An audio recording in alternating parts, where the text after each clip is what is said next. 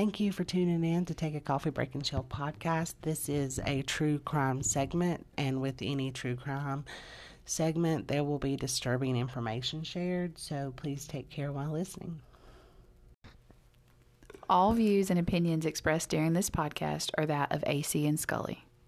We are not qualified psychologists or legal professionals, so all opinions are just that opinions and should not be considered any type of legal or psychological advice.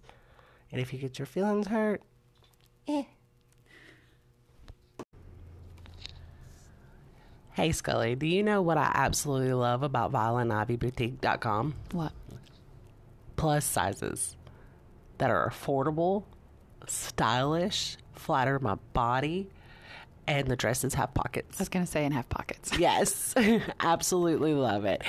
And what I love uh, about it is it also caters to like non plus size people. So she has something for everybody. So, how's your experience been with Violet Ivy? I love the cardigans and that no matter what you get, she has options that you can keep changing the look. So you can get the tank top and wear it with the cardigan, or if it's summer, you can just wear the tank top. It's covering, it's flattering. You can pair it with a blue one, you can pair it with a yellow one. Like you have multiple options. It looks like you have this wide variety of clothes when you've got two or three options from her. I love it. Absolutely love it. And her nail designs are on point. Hand yeah, it's ridiculous. painted. I can't believe a person does that. I know. She does it. Yeah. Hand painted, press on nails that are affordable. So if you're looking for a great style, check out Violet and Ivy Hey, coffee breakers, it's AC, And Scully. and we are here with you today for, Worder Wednesday. and this is an AC takeover. And I am reviewing the documentary that I found on Netflix called Catching Killers. Yeah, I'm excited for this one. This is um, different from how we normally approach things because we normally approach things from like a victim's perspective. This approaches from law enforcement's perspective and how they caught the killer, Very cool. which is a little bit different. Yeah. Um, Yeah, because it's usually victims talking about what they went through, so that's true, yeah. yeah, this is a little different. Um, but this one is um, Missing Men, Part 1 and 2, and it is about the Toronto Village Killer Okay. up in Canada. Hey, Canada. Hey, we have some Canadian listeners. We do. Hey, Canada. um, so it starts off um, November of 2012. Okay. and we're introduced like to like on the screen it shows a missing persons flyer and the missing person flyer is of a person named Skanda Navaratnam and he was reported missing on november 16th of 2010 Oh, okay. and then we meet Detective Debbie Harris. Okay. She's the lead investigator. And she received a call from a detective from Bern, Switzerland. Okay. Who reported that he had information that Skanda had been kidnapped, murdered, and eaten by a cannibal. In Canada. Or in Switzerland. No, I don't know. So, Okay.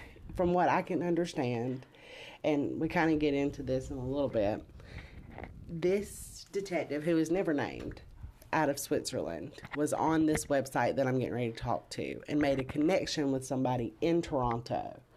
And he was describing cannibalistic acts. So, but I'm going to go into much, much more detail. Okay. So, but first, we're going to get to know Detective Debbie Harris a little bit. So, she joined the police force when she was 18, and she was working in the village when she received the phone call from Bern. What? Can you even, hear? can you even join the police force at 18 or you have to be 21, don't you? I think so, yeah. Okay. I was just thinking, I, I, when you gave me that rundown before, I thought that's really young It's really um, coming in, but I think so. I think here it's 21, like, Well, yeah, because that's for carrying and everything else. yeah. So, Anyway, that's just a long time with law enforcement. very long time. Very young to join Yeah. law enforcement. More power to you, girl. um, but also Canada a little different than the U.S. It's so weird because it's kind of like looking at it's the upside down. Mm, okay. It, it's similar but different. Yeah. You know, although I'm sure Canada's like they're the upside down. For sure. For sure. All day long. Yes. They're like, don't call us the upside down. Yeah, I'm not. I'm just saying it's similar but different. You know, We're the upside down to Canada. Go ahead. we are the upside down in Canada. Although Canada, um, when we get into some of the, the the things that they do as far as investigations go, it's a little weird to me, but we'll keep going. All right.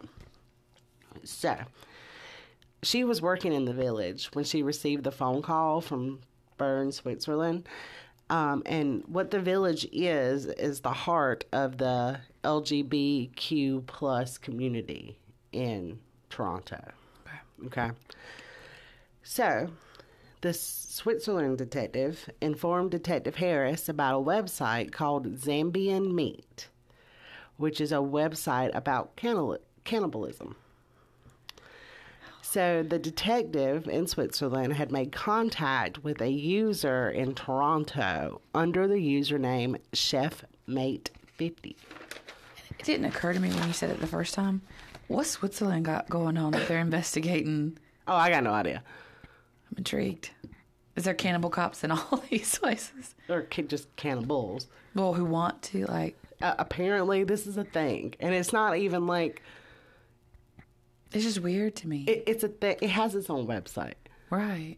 which is concern. It has its own website on the regular web. Can you imagine what it's like on the dark web? I didn't even realize that. I just assumed dark web, but this is like I A regular website. You can do it today. I I don't don't. I'm not. I, I'm not advocating. I didn't that. know that. I just assumed. Like when you said it, I was like, "Oh, it's dark. It's a dark site." But No, it's a regular site. So, okay. Chefmate 50 had told the detective in Switzerland that he had kidnapped, murdered, and eaten a brown skinned male from the village between 2009 and 2011.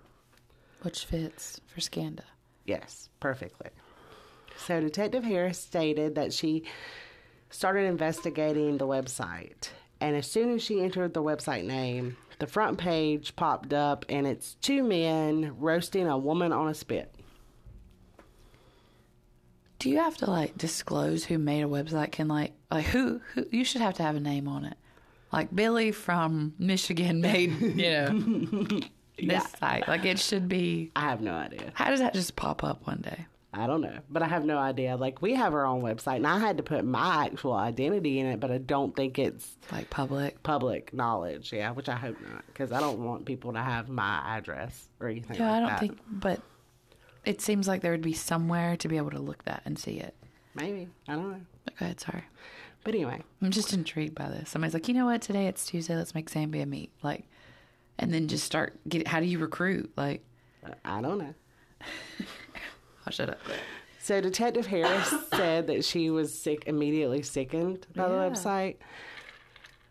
But as she's looking through the website, she found an associated email address for ChefMate50, and that um, of that username. So the email address was chefmate50 at yahoo.com. Because, you know, we're creative. So Detective Harris was able to access the emails through Yahoo Canada. Okay.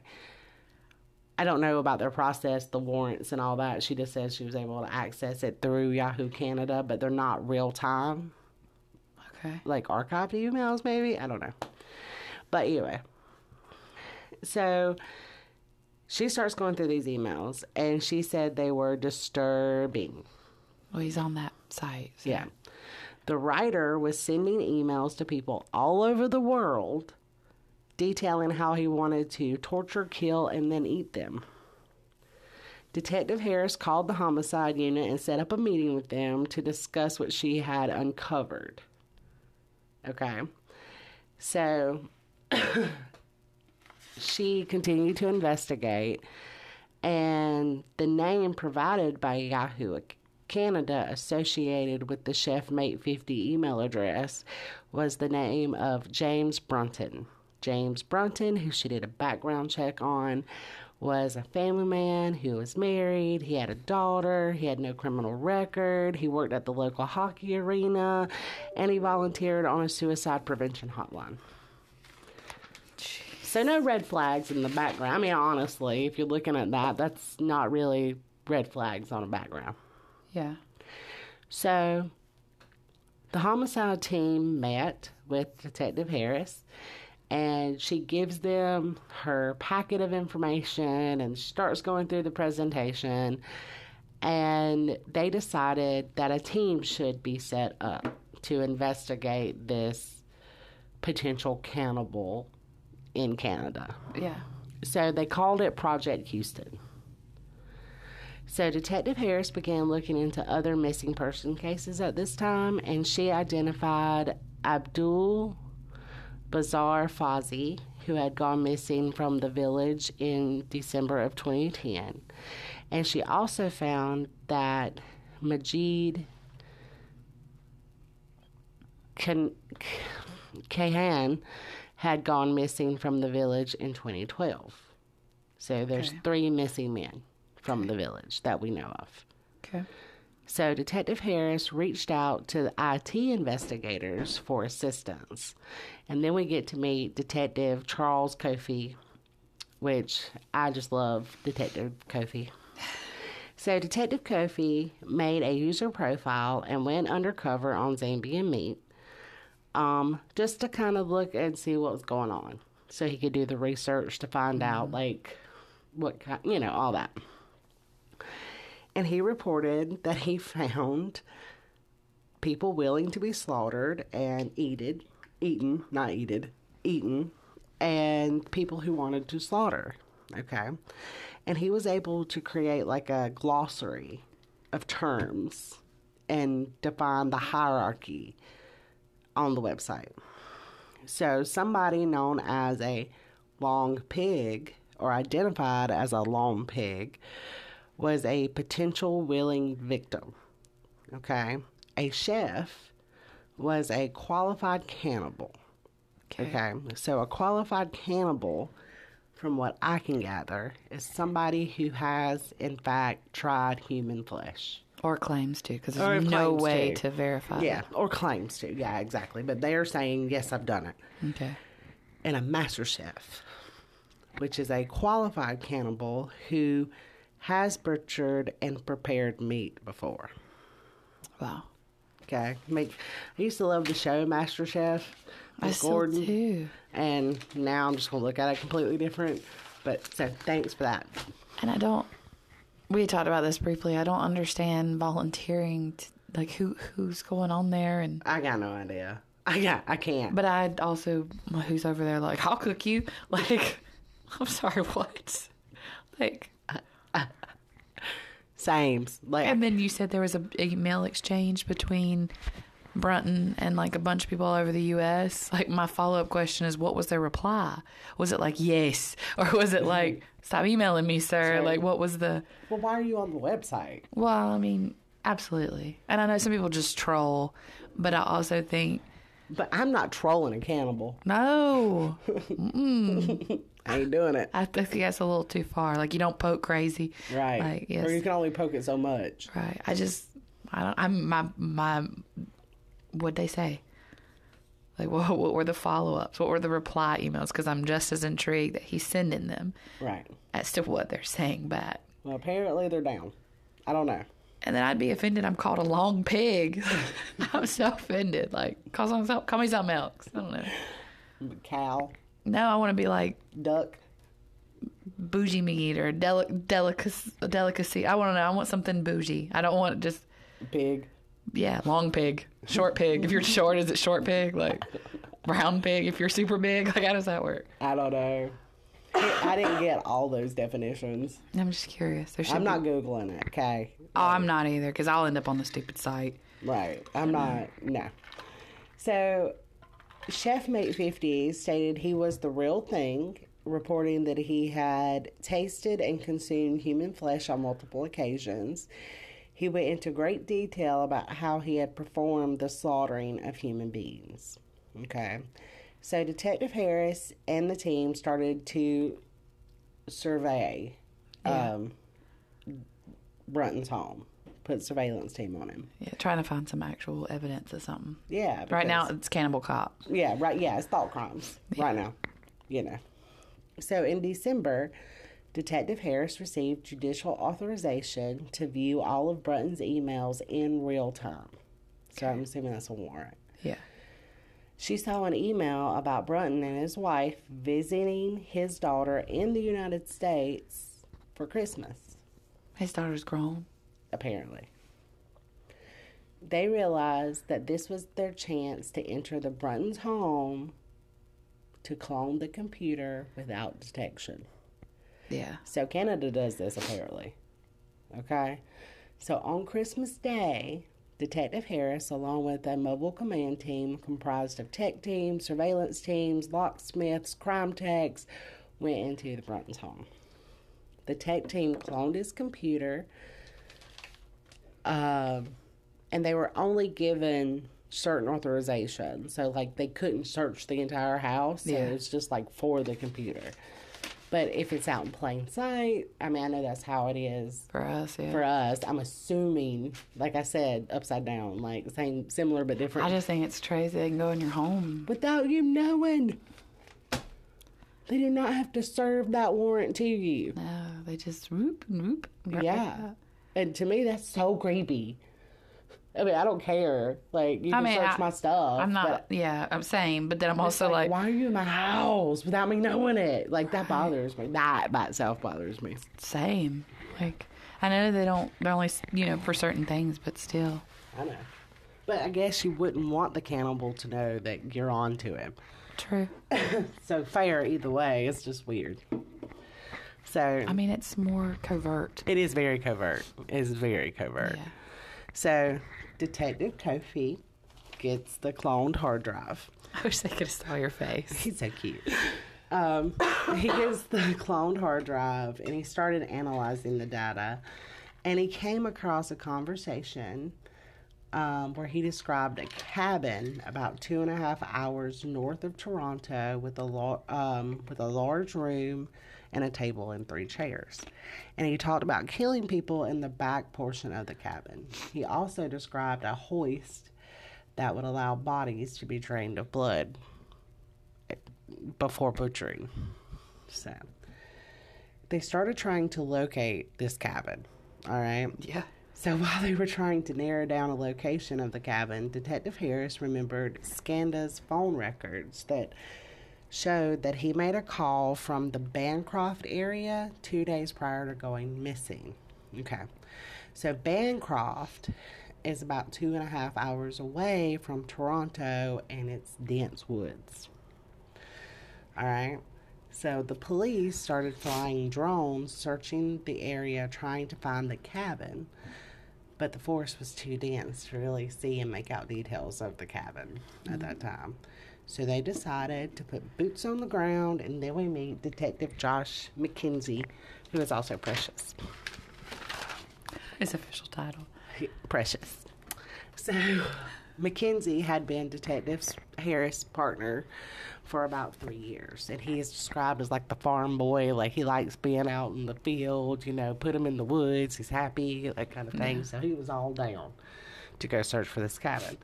So Detective Mackenzie and took a unnamed investigator with him. We never get to know the identity of the investigator that he took with him. Okay. Um, and they hit the woods of Bancroft. So while they're searching the forest in Bancroft, Mackenzie notices a purple ribbon tied to a tree. And then another. And then another. And then he realized that someone was marking a path to a more secluded area.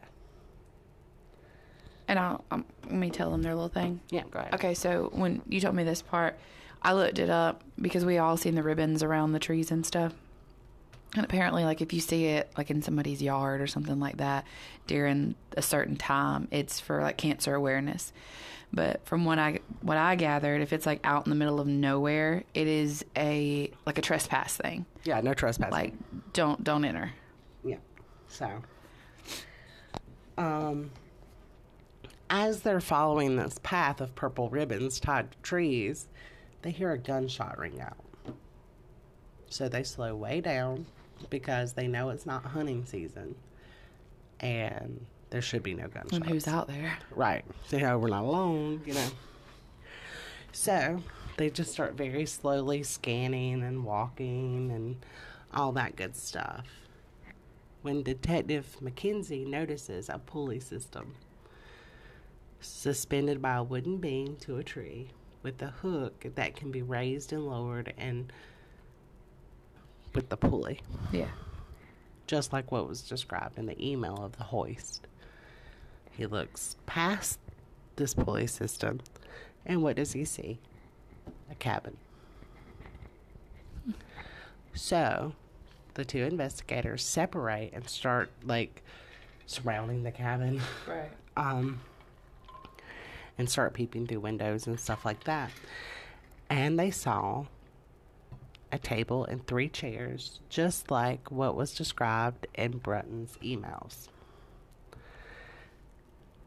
Mackenzie was toward the back of the cabin when he noticed a big fire pit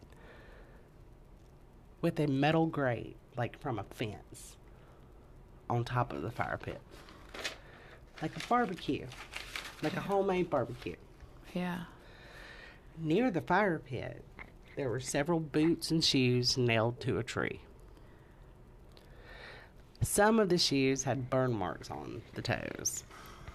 I get a cabin and I understand a pulley system because if they are hunting out there at times, you would use that for that. Yeah, but what you hunting? like that's where I go. True. Why you got the all this? shoes Yeah, is where I'm like that don't make no sense. Could they link the cabin to Brunton? I'm assuming because that's why they were like looking for it. Well, I know they were looking for it because It never discloses. It never confirms one way or the other. like I didn't know if it's like property records he owns or wife owns. I have no idea. So, McKenzie searched for an area to get cell phone service. He calls Detective Harris and reports um, what he finds. And she's like, take the shoes so they can try to pull DNA. So, that's what happens. A few days later, Detective Harris was checking Brunton's emails when McKenzie brought her the DNA results from the shoes. The DNA was negative for the three missing men, or any sample that they had listed in the national database For missing person. for missing persons. Yeah. So it was a slowdown. Like they, they couldn't move forward with anything because right now they don't have any evidence of anything. It could have been his buggy shoes. Like they don't know. To check the cabin? Do we know if they went in the cabin? No, as far as I know, they never went in the cabin. And this is back the last you hear of the cabin. Just tell you know. Just if y'all keep thinking I'm gonna circle back to nah, because I kept thinking that they're gonna circle back. No, Yeah, I mean that would be mine. Did you check the? Ba- is there a back room? Is it in fact even or his? Has he been across? Is it a buddy's and he's been out there before? Like, got no idea. I'm gonna assume that they answered all those questions. yeah, they just didn't put it in. They just didn't put it in this documentary. Well, now I'm wondering. I know. So if y'all could do a follow up. so while all the DNA stuff's going on, Kofi continued to search um, the clone computer for evidence. And he found a series of emails um, where Brunton was talking to a young male. And he found this weird contract, okay, that was signed in 20, um, October of 2009 and the contract was basically this 15 year old boy promising himself to Brunton when he turned 18 that he could essentially kill him, torture him, and eat him.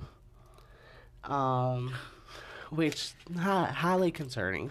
Yeah. So Detective Harris contacted the child exploitation unit, who was able to trace the boy's address to Colorado.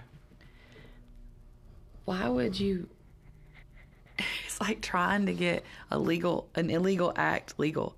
So basically saying like, I know murdering you is legal, but If you sign and say I can do it, maybe I got shot. yeah, that's exactly it. That's what I was thinking. Like, well, either way. you signed, you said I could, but it's like that's not how that works. so I think it's more of a like a psychological play for the kid. Just to be honest with you, Oh, like you have to do this because you signed this, da da da da. oh, you, oh, I didn't even think about that. Like a mind. It's like a mind f You to the kid. basically say, "You will you sign this? Since if you don't comply, I can sue you." And the kid is fifteen and is Has not. no idea. Yeah, like he's just trying to get some control and some leverage on the kid. Got it. That's the way I take it. I mean, I can be completely No, wrong, that makes total sense. That's what I think. Um, but they, they they were able to trace this kid down to Colorado, and law enforcement made contact with the boy to first verify that he was okay and he wasn't missing or anything. But can you imagine being that parent? I'm gonna beat your tail if I find out you're on Zambia meat, promising yourself to some dude. How old's Brunton? In his sixties, I I'm think. I don't care if he was your same age. Yeah. I'm sorry. No, you're fine. So, um,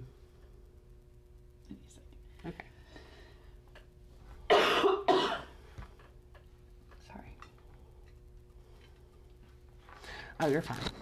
So, the boy stated that he had actually no intention of honoring the contract, but he had signed it because of pressure from Brunton. Like, he kept, like, you gotta sign it, da, da, da, pressure. But he also stated that Brunton had asked him for nude photographs. So, Kofi starts digging deep into this computer at this point, this clone computer. Well, that's taking a turn. Yeah. And he comes across a file entitled May 1st, tw 2003. And he pulls it up and he realizes he's watching a video.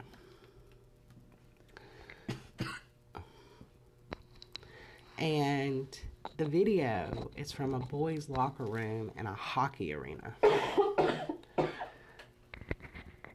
Brunton had been filming them while they were changing. His place of work. Yes, his place of work. So, with this discovery of him actually filming the boys at his place of work changing while they're, you know, it's just they didn't know it was there. Yeah. So, the the the, the team now is really like under the gun to get this guy. Mm-hmm. So they decided for an undercover officer, Kofi, to go in to Zambia meet.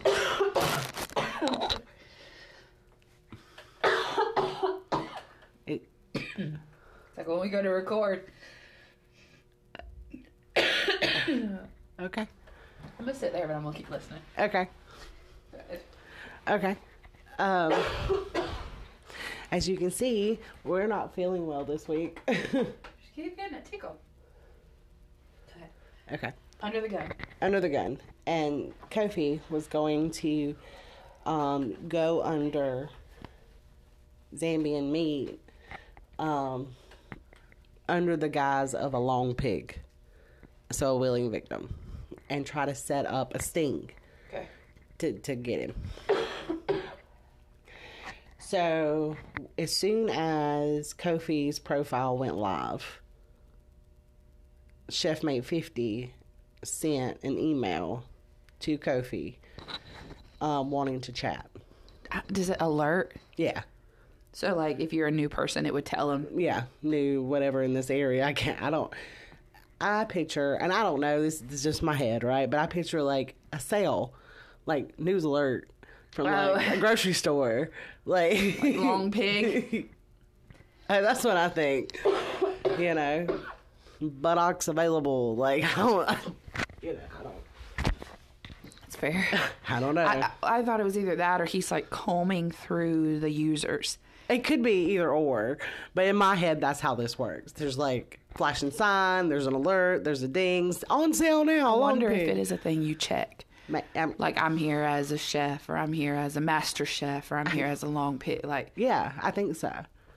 I mean, that's my impression. Yeah. So they started chatting. Um, Kofi was like, "Yes, I want again. I want to be slaughtered."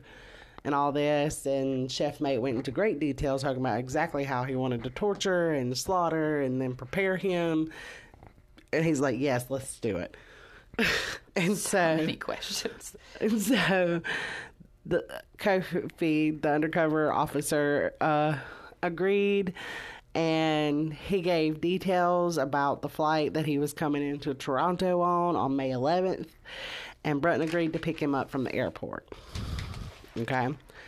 So on May 11th, 2013, Detective Harris assembled a team of different special specialties outside of the airport. She had hostage negotiators in case something went wrong, a SWAT team, snipers on the roof. Did he present himself at underage or as age? It doesn't say. So I'm assuming as age. Okay. Um, she had a mobile command teams outside of the Brunton home. Um, Brunton drove out of his driveway in time to go pick up this person from the airport. So about the time that they estimated he would have to leave to pick the guy up from the airport, he pulls out. Did he buy the ticket? Brunton? no. Okay. So, um, he went and hit Highway 115 to 401, which is the exact route that he would need to take from his house to get to the airport. Um, the whole time, the mobile team is reporting back to Detective Harris, and they report back to Detective Harris that he has gotten off the highway and pulled into the shopping mall and got out of the car. So the mobile team follows him into the mall and reported that he was in the bathroom. When Brunton leaves the mall, he gets on 401 East instead of West, and they follow him all the way back home. He goes back inside and doesn't come back out. And we talked about this. Like, we think something. I think he knew they were following him. I think he got either cold feet or he just had a hunch or a bad feeling. I think either he had never done it before and this is going to be his first real time Yeah. and he got cold feet and backed out, or See, I wondered if maybe he saw the plane, he's paranoid already, or the air, the chopper. Yeah. And just was like, that's weird, never seen that. And then maybe he started looking around and just these stuff. cars and then this this one followed me into the mall Right. and then that kind of thing. Yeah. like I don't know. I really don't know. Something. Or happened. it's, it's just a case of he freaked out. because there's no way that he was leaving his house at the exact time he would need to leave his house and went to the mall to use the bathroom and came straight back home. Like you're not going to explain that to me. Is any way that makes sense unless your toilet's out at home, he wouldn't go that far. He'd go to a gas station. right? But that didn't make me pause. Had he done that before, and was he going to like snoop a bathroom or something? Because he's recorded little boys before. Oh, maybe. I didn't think about something like that, like going in there to scope out, Like, can I put my camera here? And, or just being a creeper, just seeing who came in there. Like, how long did he stay in there? We don't know. no, I don't know. So I wonder if it's something like that too. Not saying that he wasn't going. I think he was going to the airport, but Like, in addition to doing that, he was going to go here, and something happened. maybe. So, Detective Harris is obviously upset that this sting didn't go as planned. Right. and she knows she can't wait any longer. So they go and arrest him on child exploitation and child pornography charges. And they bring him to the station. And Detective Harris is actually the one that interviews Brunton. And um, she said when he walks in, he has his head down and he doesn't look at her. And she's reading off his list of charges. And she tells them that they even have evidence that he is admitted to killing someone online. And Detective Harris said that his whole demeanor changed. And he said all the cannibal stuff was fantasy based and that he had never actually done it. In what way it changed? Like a Like he was proud of it, is what she said. Oh. like he was proud that he he was ashamed of the child stuff, but he was proud to be a part of this cannibal community. That's so weird. I know. But it's it just gives you pause though with the whole you don't know people because it's the same way as the don't pick up the phone. The Right. gentleman that went in there with that girl that ended up doing all those awful things to her was a high standing member in the community, went to church, did like Sunday school and the whole nine. This man is doing stuff with the kids at hockey and on the Suicide prevention hotline. Right. and- yeah. So, um, Detective Harris said he couldn't prove that he had actually killed anyone. They searched his home again, and they didn't find anything in relation to the missing men or any kind of evidence that he killed anybody, but they did find more stuff for the child exploitation stuff. So at this point, the investigation just goes cold into the missing men. never mentioned asking him about the cabin. Never, never, never, never, never. Just had to throw it out there. You said it didn't circle Nope, back. nope, did not. So, James Brunton did go to court for the child exploitation charges. It doesn't give me a date, but it said that he was given time served and three years of probation, and at that time he was 65 years old. At 65, he got the three years. Yeah. So Detective Harris retired from policing shortly after. She said the case had just like really taken a toll on her. And she was a single mother of a teenage daughter and she wanted to be there for her kid. And she decided, they decided that it was best for her and their family if she retired from policing. Understandable and commendable. Yeah. So Detective Harris said that she would still just go walk through the village and she would think about the missing man often. It just kind of haunted her. Um, and about two years after she retired, she got a call from her former boss stating that it had happened again. The more missing man. I was like a cannibal or No, another missing man. So village. out of the village. So we cut to July of 2017, and it's Detective Kofi. Um, and he informs Josh McKenzie, the what was Detective Harris's partner, um, saying that two more men had gone missing from the village. One by the name of Andrew Kinsman, and another by the name of Selim Esen. So a new task force is developed, and Detective Harris wanted to go back to Moonlight, but her new employer was like, "No, we're not doing that. Like, I'm not gonna give you the time to Moonlight." So she didn't go back, but she said that she watched the case through the news clippings, like religiously. I'm sure she was obsessed. Yeah. Um, so we met Detective Dave Dickinson, who was assigned to the lead investigator, and he had been in homicide for five years, but this was going to be his first missing persons investigation. So Detective Dickinson reviewed all the case files, and it was difficult to get started on Selim Esen because he was homeless, he was unhoused, and they just didn't really know where to start with him. We talked about that before. It's hard to for somebody transient. Yeah. So Andrew Kinsman was last seen at Andrew Kinsman's apartment. So they started there. Um, Detective Kofi searched Andrew's apartment and noted that he had plenty of food stocked and that it didn't appear as if he had planned to take a long trip. Like, he found his computer room, and in his computer room, he found a calendar, and it was still on June. Okay. Andrew went missing on June 26th. All right. So, Coffee looks for that date on this calendar and finds that. You called him coffee. Oh, I'm sorry, Kofi. I'm so sorry. I think you did that when you ran it over. Probably because in my mind it's coffee. um, Kofi. Um, looked on June 26th and noticed that the calendar had 3 p.m. and the name Bruce written on it. So we have a time and a particular person. Okay. Um, so the first thing that he did was go about finding out who Bruce was and determine if he was involved in the disappearance. So how do you do that? You pull surveillance. So they started pulling surveillance off of the buildings around uh, Andrew's apartment building, and um, Well, that's assuming he even came to the building. oh yeah, but where trying they to rule that out. Yeah, they're trying to find a place to start. Got it. Um, so they start pulling this footage um, for the day that Andrew went missing, and they start the footage at about two forty-five, and really didn't see anything of note on the footage, other than there was a red Dodge Caravan just kind of hanging out across the street, like somebody's in it, like it's not running, it's just parked. You can see somebody in it, but you can't tell who it is, that kind of thing.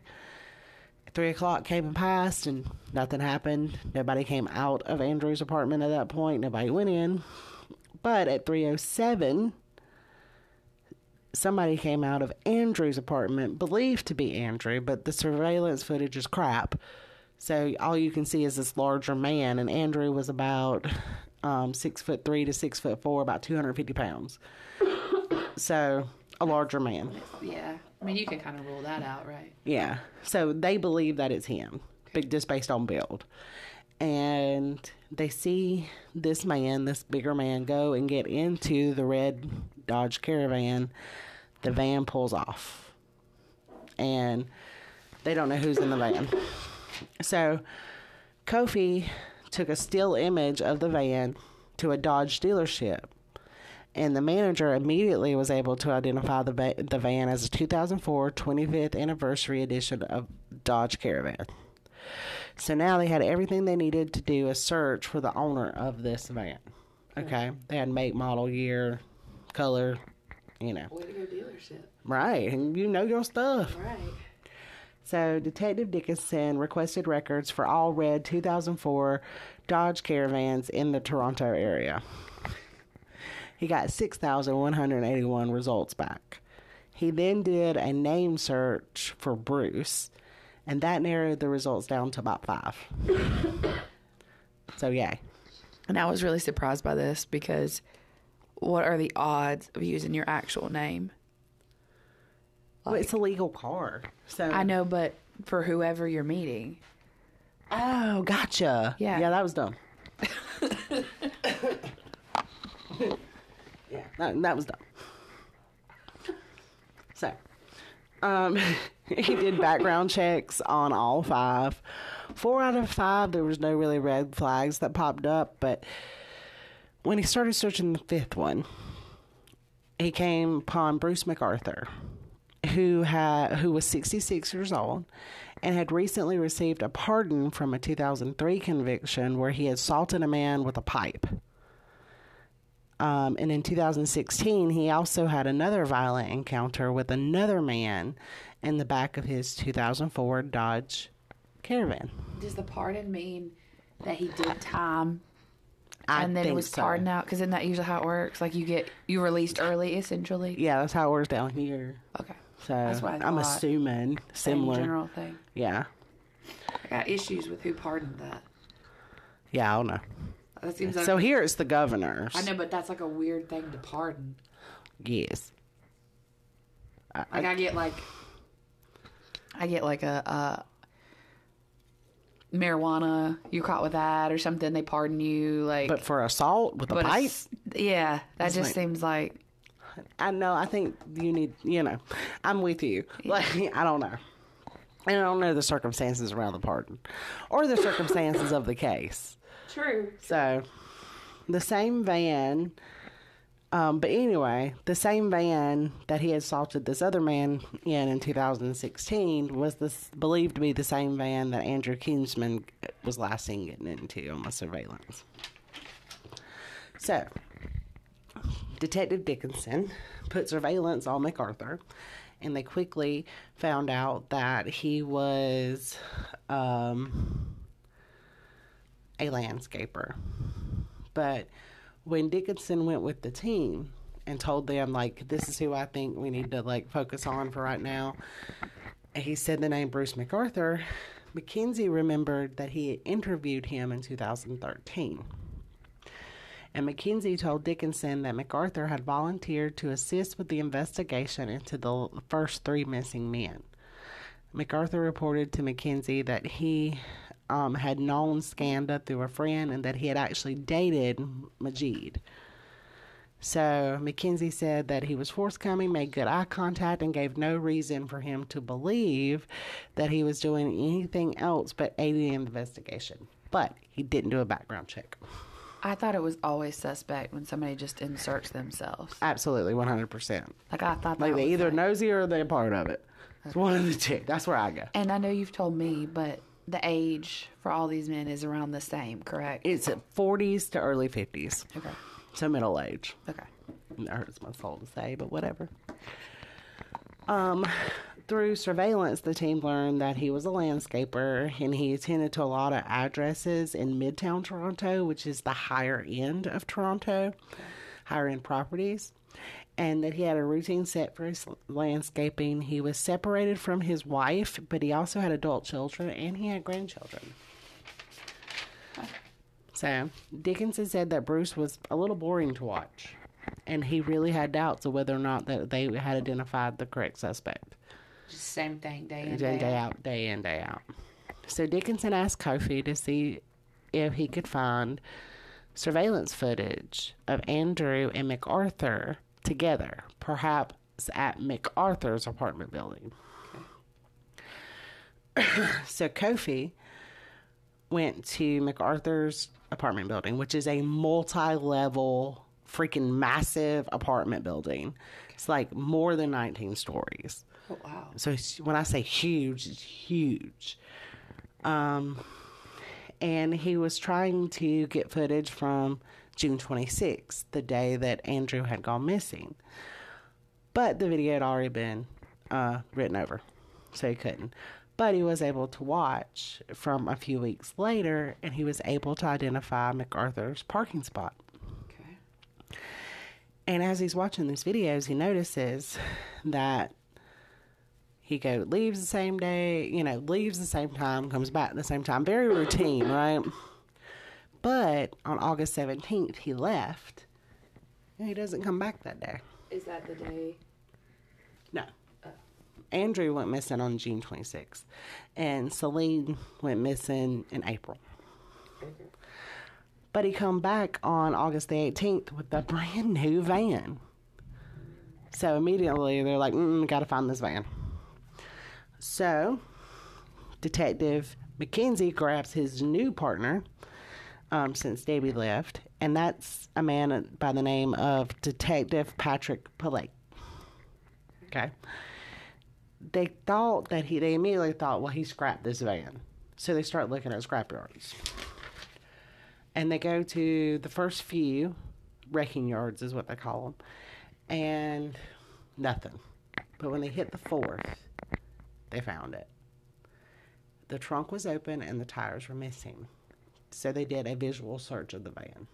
Well, it's a record yard, so they're going to start pulling parts. Yeah. The wreckers took the. Yeah, Okay. 100%. They found stains on the carpet and they seal, immediately sealed the van, took possession of the van, hoping to find DNA evidence. So they took swabs. Dickinson received a call from forensic science unit saying that they had obtained Andrew Kinsman's DNA in blood in the van. However, the blood was only the size of about a dime So if not correct. less. Yeah, so not much, which would be very easily explainable. Not enough to say he was murdered in this van.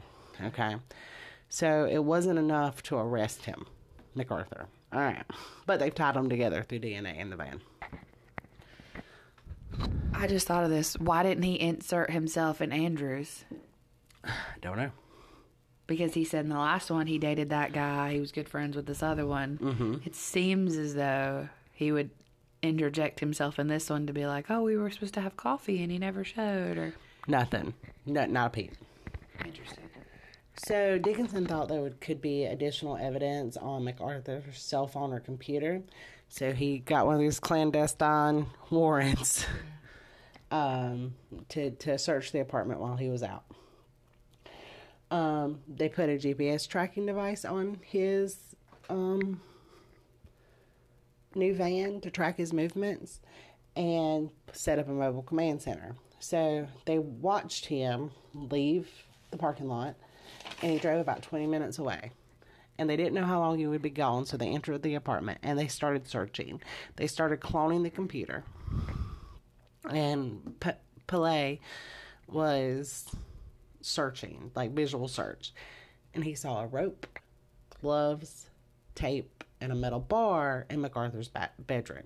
So he's taking pictures um, and swabbing these items. All right. So after about an hour and a half, McArthur starts driving back into the direction of his apartment, and they all freak out Yeah. because they got to get out. We're not ready. We're not ready. We're not ready. They were able to get out um, just as McArthur was like one or two minutes away. Did they get the full clone? They did not get the full clone. Nope, because it was going to take about three and a half hours to get the full clone, and they only had about an hour and a half. Okay. So Kofi begins to analyze the clone computer, and to begin with, there was nothing that like stood out among the files. Um, but then he started noticing that there was metadata that indicated that there was a vast amount of pictures that had been deleted.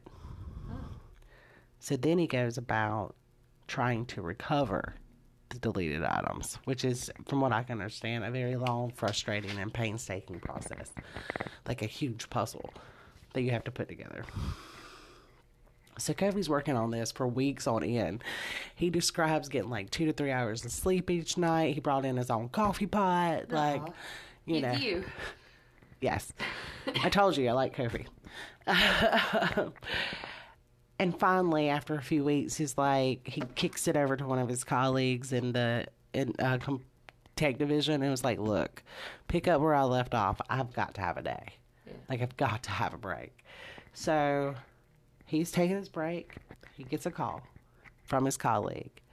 And his colleague tells him that he has believed that he recovered um, a photo of a deceased male. Why would you take a picture? Oh, he took a lot of them. Um, so Kofi immediately heads back into the office, and he was able to identify Selim Esen, Oh wow. who went missing in April, and Kinsman went missing in June. So Who got Skanda? hold on a minute. Okay. So, Kofi reported that you could just tell by the positioning of the body that he was deceased. Like, so Dickinson was able to identify it, it the background of the picture as McArthur's bedroom by his unique headboard and bed because it's a metal headboard and a metal bed. He killed them in his home or had them in, dead, deceased in his home? Well, there was appeared to be like a metal pipe, and it appeared that the metal pipe was used to tighten the ligature around his neck. So I'm assuming he was killed in the bedroom. And they started finding other photos of deceased and murdered men. There were men in photos that had not been reported missing. Wow. So while Dickinson was preparing the arrest warrants, he received a call from the surveillance team on McArthur. Okay, because he's being surveilled the whole time. McArthur had just picked up a man and was heading in the direction of his apartment. Dickinson drove as fast as he possibly could to get to that apartment because he just knew that it was his new victim. Oh, for sure. Um, so Pillay went inside with Dickinson, and you, as luck would have it, all of the elevators were down except one in this huge building with 19 plus stories. So they're waiting on this elevator, and you can just like, as they're telling it, you can just kind of see. It's like they're like Oh, yeah. so. They finally get up to the 19th floor where McArthur's appointment. was. Of course was. he's on the 19th floor. Oh, I'm sorry. Yeah. He couldn't be on, like, the 5th. yeah. Where, where you? 19 flights. 19 flights, yeah. Okay. I thought they could have taken the stairs, but nah. They I mean, they could, but they wouldn't have been able to fight when they got up there. Like, know you. Come here. so Dickinson knocks on the door. And there was a long pause. And they finally heard somebody reply, Hello, who's there? And they busted in. And they took McArthur into custody and put him in handcuffs. And Dickinson told him that he was arrested for first degree murder. Could you imagine being the dude in the apartment? Oh wait, wait, we we we almost there. Um, so Dickinson went to McArthur's bedroom where he found the male bound Oh, jeez. and blindfolded. So he was actually going to be the next victim. So yeah, can you imagine? You were saved. So they freed him, and they started searching the van and in the apartment. They found a fur coat, and in many of the pictures, they were the men who were be naked otherwise, other than in a fur coat. So they found the fur coat. It's really weird. Yeah. Well, I think I don't know. This man's got issues. Um, they also found the the metal pipe. Okay. Um, he was taken to the station. Dickinson was like, "I want to talk to him. Like, I'm mad." You know, and it's just he's like, it's just, just not going to go the same way that normal interviews go because I'm mad. And then he's like, he's te- it's just cute to me because you would think he would be like rah and he's like tell me where they are and it's just like oh it's like that's not how that one went here but um so he's demanding to know the identities of the men they haven't identified and he just wouldn't say anything so Dickinson knew that McArthur tended to properties that backed on to green spaces, and they knew that Mallory Crescent was a property that he visited almost every day and where he also stored his equipment. So they took the canine units out to search, to help search, to hit on Yeah. Cadavers. So the dogs focused on Planter, and the team, including Mackenzie and Pillay, began going through the soul of the planters, layer by layer, and they saw a bone. So they knew at that point. so they keep searching these planters, and they found six bodies in the planters. But before they're done excavating the property and all that, there was a total of eight men. And I'm going to read their names, okay? Skanda Navaratnam, Abu Abdul Faizi, Majeed, Kayhan, Sharush, Mahun, Mahun, Mahmundi, because I can speak, um, Kirushna Kumar, Dean Lis- Lisowick, Selim Esen, and Andrew Kinsman. Um, so, um, Kumar was a refugee from Sri Lanka, and he was never reported missing because they presumed he was in hiding. Um, Dean Lisowick was never reported missing either. So, um, they talked to Detective Harris, and the really sad thing for her, like, it's all sad, but the most disturbing thing for her was she lived in the area that he worked, that this property was in. Oh wow. So it bothered her. Yeah, it's close, right under her nose. Right, that's exactly what she said, right underneath her nose, and she'd been looking for him, you know. Yeah. So, on January 29th, 2019, McArthur pled guilty to eight counts of first degree murder and he was sentenced to life in prison. They did an independent review of the Toronto Police Department's handling of the missing persons cases, and that was published in 2021.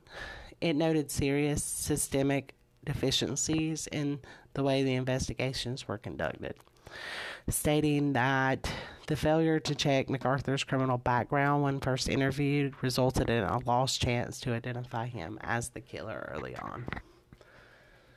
I mean, yeah, It did, but it was like a small oversight that cost my life. yeah. So that's the Toronto village killer. Um, and I just thought it was a wild ride. It is. Like, how do we go from like possible cannibal? and whose shoes? Yeah, we don't know. Whose shoes are stuck out in the middle of the woods? Don't know. Because even by that, people aren't reported missing. Right. So who who who do those shoes match? Got no idea. Probably some hunting bunny buddies got drunk and just messing with people. But it well, is. the, well, the cannibal guy describing that thing too drives me crazy. Like describing that cabin. Yes. He's either to been out there with a buddy, or that's his cabin. And then I don't think he's actually killed anybody. I think he's just another cannibal cop wannabe, like a run in his mouth and living this extra life on the side. But I'm I'm intrigued. I mean, maybe there is something to it. I don't know. I'm, I'm upset he only got three years probation time served for all the child exploitation. Boy, mm. I'd like to see what the parents did to the 15 year old. He'd never have social media ever again. yeah, for sure. Like, what you doing on his aim? Like, Why are you on a cannibal si- therapy t- today after I beat you? right. and then you don't, it, none of your, your therapy's in person. You don't even get to do virtual. Right. Like, you lost all privileges to anything connecting to the internet. Internet. You're going to go back to being in the 80s, baby. Right, You don't even get Alexa. Like, you Right. can't, if it if it can go on there, you don't get it. Yes. I just, yes. I don't So- understand. Well, if we make it till Friday, y'all, you'll have a free for all. Night. Bye.